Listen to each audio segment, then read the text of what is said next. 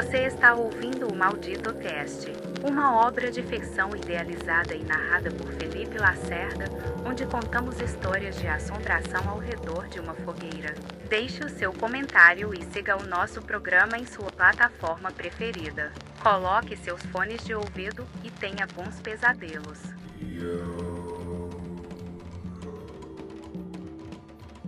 Olha a oferenda de Giuliano Liberali. Era uma noite quente e enluarada de sexta-feira. Matias e Reinaldo voltavam caminhando da noitada de costume na boate da cidade. Como estavam perto, faziam sempre isso. Afinal, para que gastar dinheiro com motorista de aplicativo se podemos ir a pé? Eles só usavam esse serviço quando exageravam na beberagem. Mas, como estavam apenas com um pilequinho leve, dessa vez era tranquilo. Vocês já viram um bêbado errar o caminho de casa? Nunca. Este é um dos grandes mistérios do universo. Pois bem, Matias estava inconformado. Uma moça que ele ficou azarando a noite inteira deixou o pobre rapaz na pista a ver navios. Ainda por cima, ela preferiu ficar com outro amigo deles. Ah, Matias estava com raiva da própria sombra. Reinaldo tentava consolar o amigo. Fica assim não, cara. Amanhã é outro dia. Toda noite é lotado de mulher lá. Eu sei. Só que eu nunca tinha visto aquela loira maravilhosa lá antes. E olha que nós batemos ponto lá toda semana. Se ela fosse da área, teríamos visto há muito tempo. Eu fiz de tudo e ela me esnobou legal. Matias chutava o gramado dos canteiros, arrancando tufos de mato do chão. Bom, isso só prova que o seu chaveco não é infalível, né? Reinaldo ria da cara de derrota do amigo Garanhão. Minutos depois, estavam passando por uma encruzilhada. Reinaldo viu uma oferenda bem no meio do caminho, com velas, bebida, a vasilha com farofa, ovos, pimenta e tudo mais. Ele logo desviou, fazendo o sinal da cruz. Desde criança sempre morreu de medo de passar perto desses trabalhos. Já Matias vinha logo atrás dele e parou de repente, encarando a oferenda com uma cara meio esquisita. Reinaldo parou e olhou para trás, estranhando o silêncio do amigo. Vambora, cacete, congelou aí! Mas ele parou de rir no instante em que viu a expressão do amigo. Parecia que Matias estava mirando uma bola de futebol. Foi aí que ele ficou apavorado quando entendeu a intenção do amigo. Ô, ô, ô, Matias, pelo amor de Deus, não faz isso. Chuta aqui a macumba! Tarde demais. Acertou um chute certeiro na vazia de barro que voou até se espatifar em vários pedaços em um muro próximo. Meu Deus, cara, você enlouqueceu! Você chutou o despacho, imbecil. Reinaldo, enfurecido, mal podia acreditar no que o Matias acabara de fazer. Eu não tô nem aí, vamos embora, vamos embora, vamos embora. O dia seguinte, um sábado, nasceu e passou tranquilamente. E os amigos se encontraram então para mais uma tarde de futebol. E na sequência, outra noite de farra pelos bares. Pouco depois da meia-noite, Matias voltou para casa. Como ele ficou o dia inteiro fora de casa, estava exausto e só queria dormir mais cedo estava completamente apagado em um sono profundo quando ouviu uma batida na janela da sala. Levantou assustado para ver o que era, mas não tinha nada do lado de fora. Apenas a rua vazia e silenciosa. Ele, então, fechou a porta desconfiado. E já estava voltando para o quarto quando um objeto atravessou a janela fazendo um barulhão e caindo no tapete. Que sacanagem é essa? Ele correu para fora para ver quem havia feito aquilo, mas outra vez não tinha ninguém. Pegou o objeto com receio no carpete e viu que era um pequeno pedaço de cerâmica marrom. Aquilo roubou dele o sono como se fosse um ladrão. Assim que amanheceu o dia, ligou para Reinaldo, contou para ele a coisa estranha que havia acontecido e o amigo foi até a sua casa para ver de perto. Eita, que coisa esquisita, Matias. Isso aqui veio do nada. Cara, eu tô te falando, quebrou a minha janela e parece que veio voando. Não tinha ninguém na rua quando eu fui atrás do safado. Sabe o que é isso? Prejuízo. Matias, indignado, jogou o pedaço de cerâmica no quintal e simplesmente mandou trocar o vidro. Duas noites depois, aconteceu novamente. Dessa vez, outro pedaço de cerâmica quebrou a janela do quarto. Ele ficou possesso, circulou a casa toda e nem sinal de ninguém por perto. Nas outras casas, assim como na dele, reinava o silêncio da madrugada. No trabalho, ele mostrou aquele novo pedaço de cerâmica para Reinaldo e contou a ele tudo o que aconteceu. O amigo ficou preocupado, achando que alguém estava provocando ele para alguma briga ou tentando invadir a sua casa. Se esse palhaço tentar de novo, eu pego. Juro para você, Reinaldo, eu pego. Porém, Matias não poderia prever o que aconteceu na noite seguinte. Ele assistia à final do campeonato de futebol quando escutou pancadas vindas da janela, da sala, do quarto, da cozinha e de todos os cômodos da casa. Por todos os lugares, objetos começaram a se chocar contra os vidros.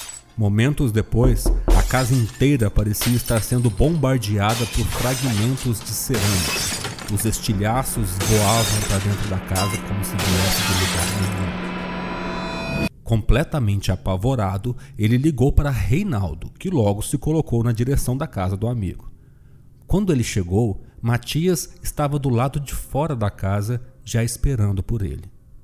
Reinaldo entrou na casa com cuidado e ficou apavorado com o que viu. Parecia que a casa havia sido bombardeada e pedaços de cerâmica estavam em todos os cômodos, várias e várias janelas quebradas. Porém, tudo calmo e silencioso.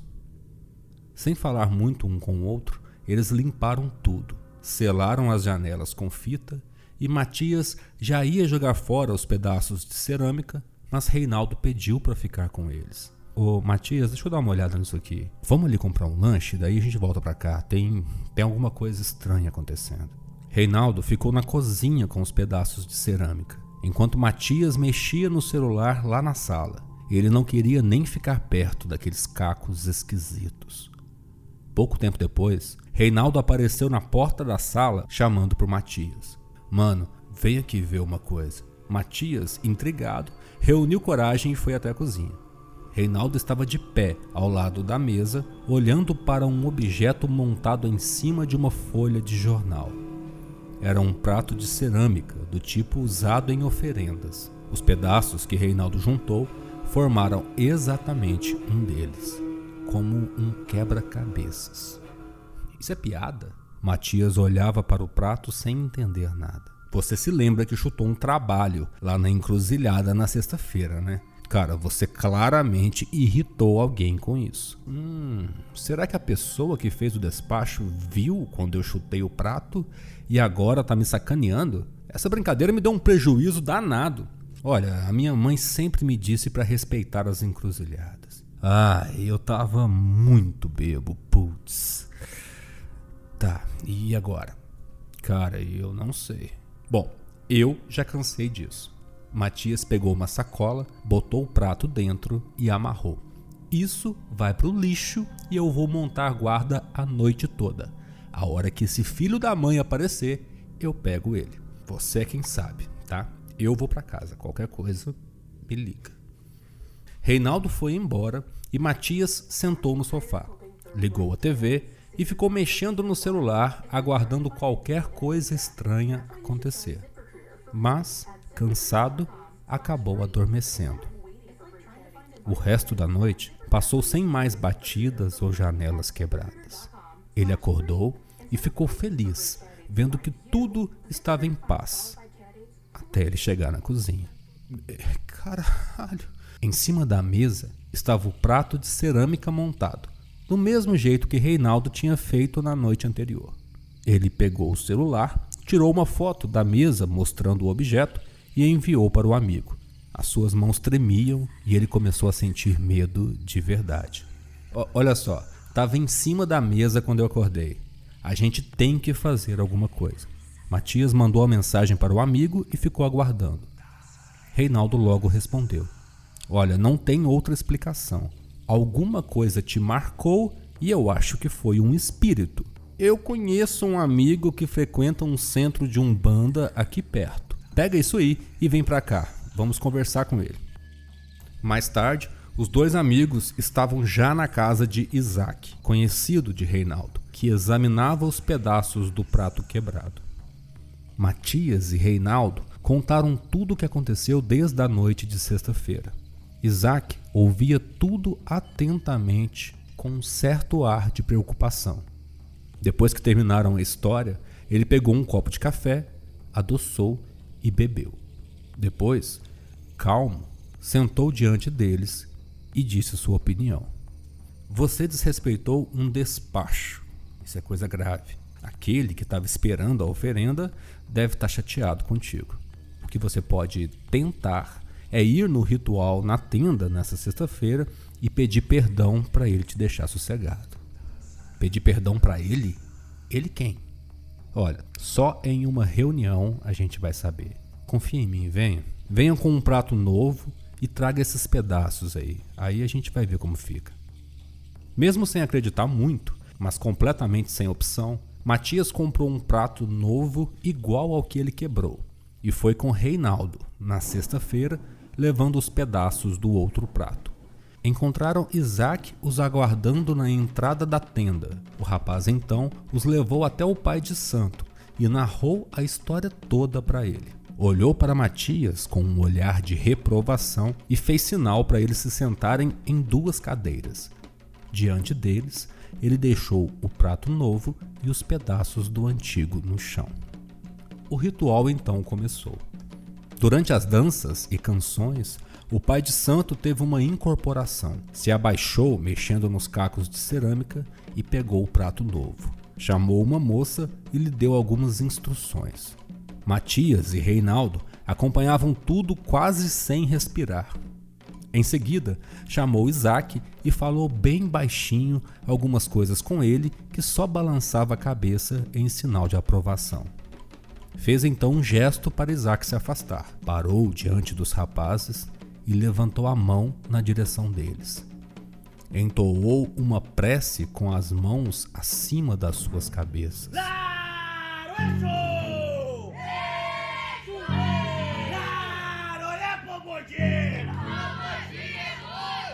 Aqui eu estou perante essa calunga!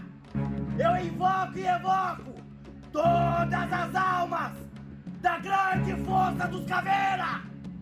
do povo da catacumba! Quando a prece terminou, ele simplesmente fez um gesto para ambos irem para um canto, onde ficaram até o encerramento. Prontamente, os dois obedeceram. Quando a sessão acabou, eles foram falar com Isaac. E, então, então, foi tudo bem? perguntou Matias. Sim, nosso sacerdote me disse que você cometeu um grande erro. A oferenda era para acalmar uma presença ruim que ronda a região. Mas ele conseguiu que a entidade o perdoasse, e com o prato que trouxe, faremos uma nova oferenda.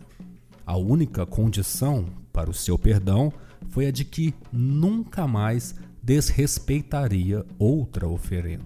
Com certeza, nunca mais, nunca mais. Animados, Matias e Reinaldo foram embora. Os dias se passaram sem maiores problemas, e chegou então outro final de semana, outra sexta-feira de farra. E dessa vez, Reinaldo ficou na festa enquanto Matias foi embora antes do fim. Ele levou mais um fora da moça e não quis ficar mais na festa. Assim, decidiu partir sozinho, desconsolado e levemente embriagado pelas ruas desertas da madrugada. Passou pela mesma encruzilhada daquela outra ocasião. Viu uma oferenda no mesmo lugar com um pouco de medo, apressou o passo. Mas, por alguma razão, parou e olhou para trás. Entre os alimentos daquela oferenda estava uma garrafa de água ardente. Matias então pensou, pensou e foi até a oferenda. Pegou a garrafa com cuidado e ficou olhando para ela enquanto ela cintilava à luz da lua. Bom, daquela vez eu quebrei um prato, mas eu acho que um gole disso aqui não vai fazer mal. O amigo aí não vai sentir falta, né? Abriu a garrafa, tomou um pequeno gole e a colocou de volta no lugar. Rindo de si mesmo, partiu para casa cantando e tropeçando pelo caminho. Depois de tomar um banho, ele finalmente deitou na cama. Mas o seu conforto não durou muito, porque ele sentiu muita sede e teve que se levantar para ir na cozinha. Abriu a geladeira e pegou uma garrafa com água.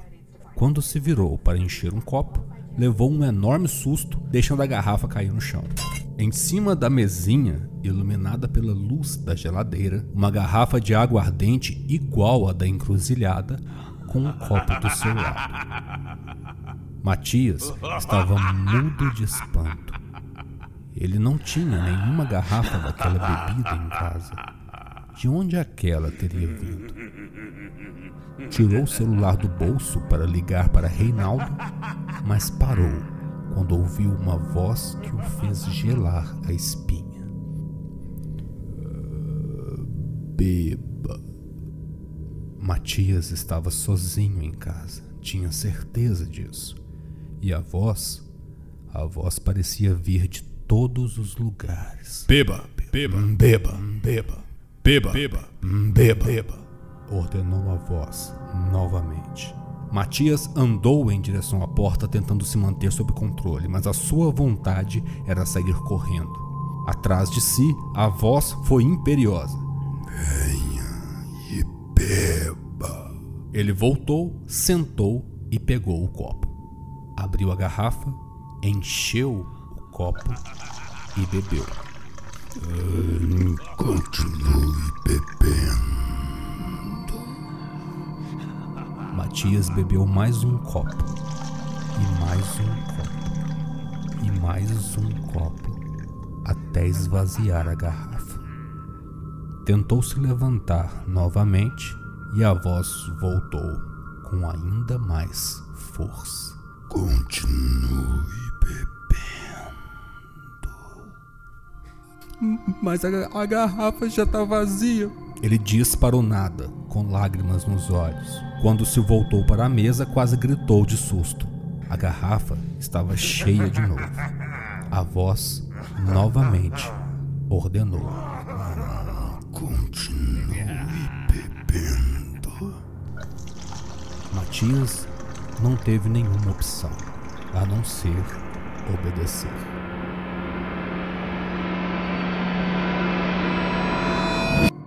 No dia seguinte, Reinaldo foi até a sua casa para falar com ele sobre a noite passada. Bateu e Matias não atendeu. Bateu de novo e nada. Mas logo percebeu que a porta estava destrancada. Entrou, meio desconfiado e chamando pelo amigo. Encontrou Matias com a cabeça deitada em cima da mesa, a geladeira aberta e uma garrafa de água quebrada no chão. A cozinha toda fedia a aguardente e vômito. Reinaldo imediatamente chamou uma ambulância.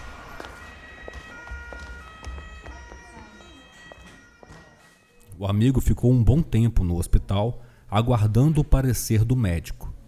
Olha, Reinaldo, o seu amigo está em coma alcoólico e está em estado grave. Ele bebeu uma quantidade absurda de álcool. Poucas vezes eu vi alguém desse jeito. Tá, mas ele não tinha bebido tanto assim. O, o que aconteceu?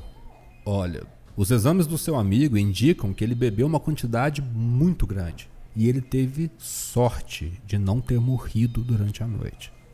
Reinaldo agradeceu ao médico e se sentou no banco frio, tentando entender o que estava acontecendo.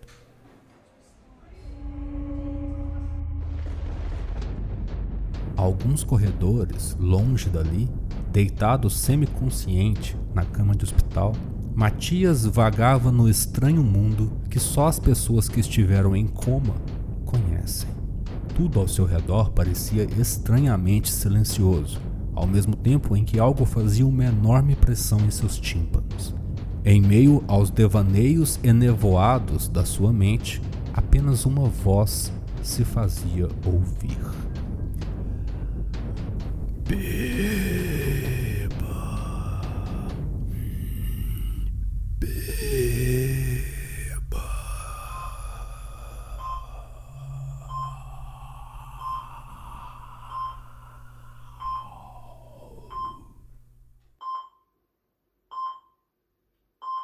Você acabou de ouvir o Maldito Cast. Deixe o seu like. É um pequeno gesto para você mas nos ajuda muito na divulgação de nosso podcast dentro dessa plataforma.